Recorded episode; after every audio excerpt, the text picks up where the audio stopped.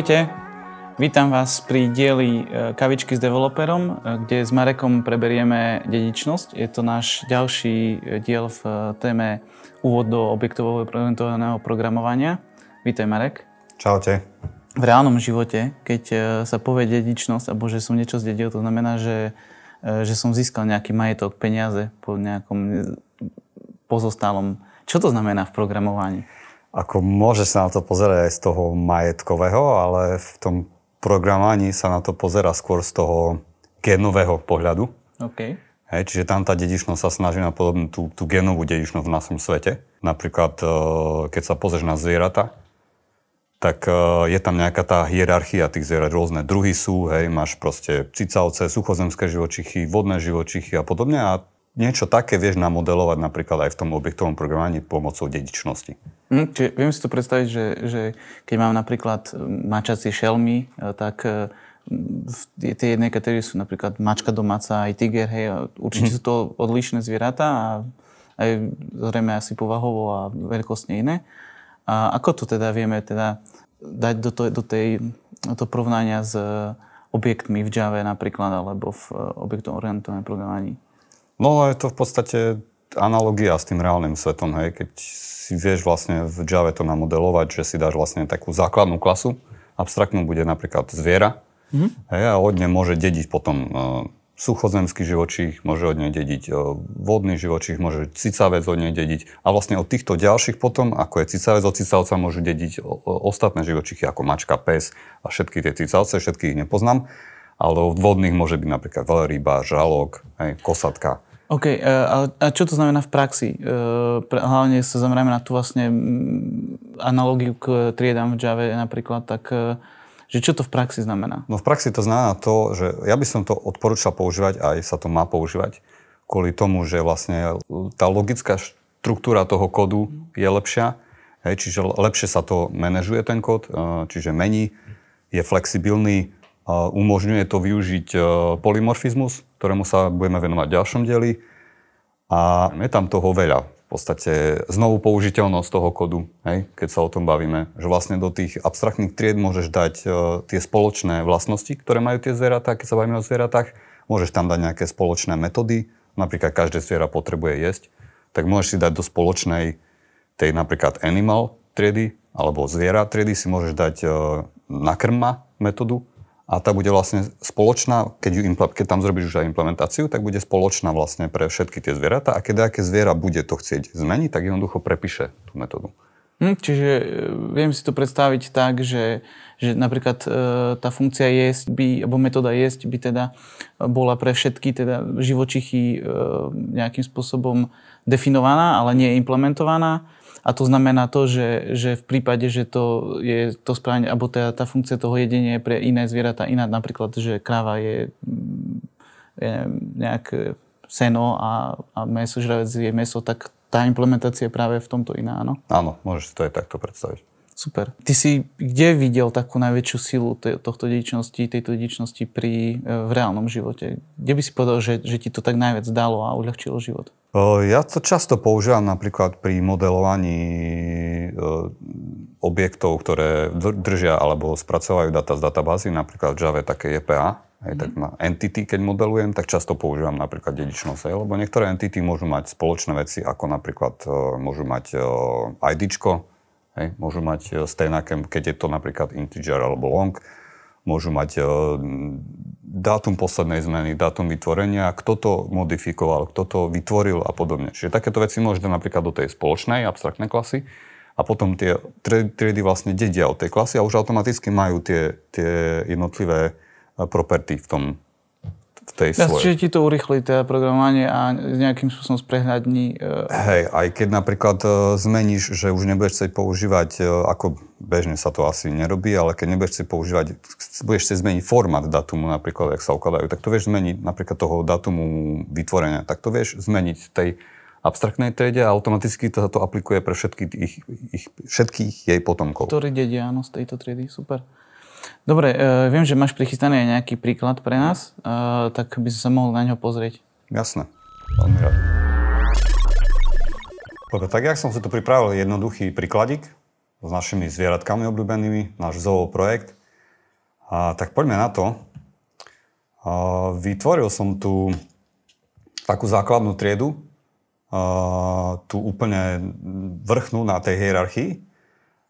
Je to animal alebo zviera, je to abstraktná trieda, keďže nemá zmysel z nej vytvárať e, objekty, lebo by to nemalo zmysel mať nejaké všeobecné zviera. Má tu základné atribúty, ako je personal number, name, váha, druh zvieraťa, Máme tu konštruktor definovaný na, vytváraní, na vytváranie tohto zvieraťa. A potom tu máme getre, setre. A máme tu napríklad už aj e, tzv. defaultné implementácie, metód ako je feedme. Aj tu je len nejaký jednoduchý výpis s nejakými parametrami. A máme tu aj who am I, čiže kto som, tiež ako defaultnú implementáciu, ktorá bude vlastne spoločná pre všetky, pre celú tú hierarchiu tých zvierat.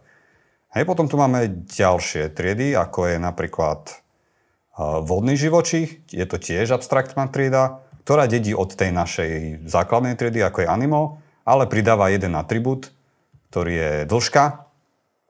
Tu je nejaký konštruktor na vytváranie tohto zvieraťa. Má tu setre pre tú dĺžku, getter, setter a potom pridáva ďalšiu metódu a to je metóda swim, keďže vlastne vodné živočichy by mali vedieť plávať všetky a to je len nejaká základná implementácia.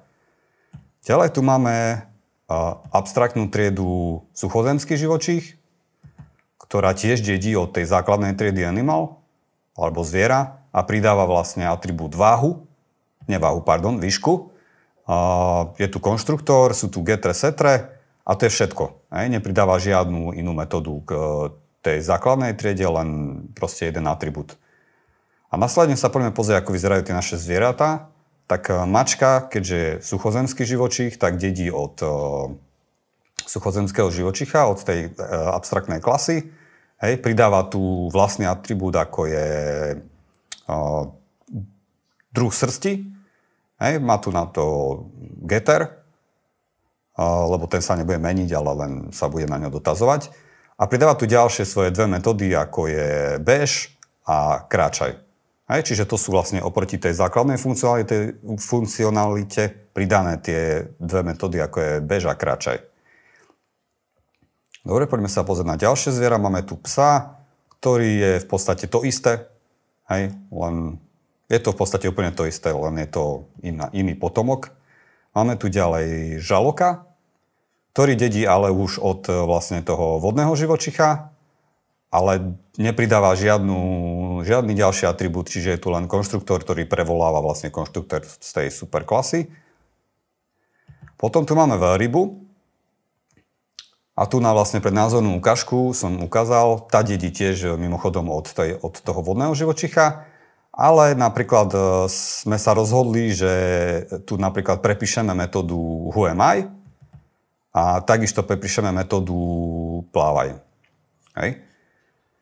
No a teraz, keď sa pozrieme na našu main metódu, tak tu jednoducho proste len sú tu nejaké výpisy informačné, e, vytvoríme si tých našich, e, tie naše zvieratá na začiatku a následne sa na nich volajú tie, tie metódy, tie whoami, walk, run, feed me. No a keď si to spustíme, tak tu máme jednoduchý výpis, kde môžeme vidieť, a tento výpis je z tej vlastne abstraktnej triedy, čiže sa zavolá tá, tá, tá základná implementácia v tej, tej base klase, tuším to v animal. Potom tu máme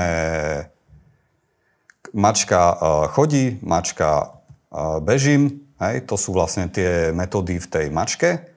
Potom tu máme, uh, tu sa volala metóda feedme, čiže to je, ten, to je tá základná implementácia, ktorá je v tom animal. No a potom tu máme psa, ten je v podstate to isté. Hej, on má svoje metódy, tie pre behanie a kračanie, tie ostatné ako je, že kto som a feed me vlastne zdedil od toho animal.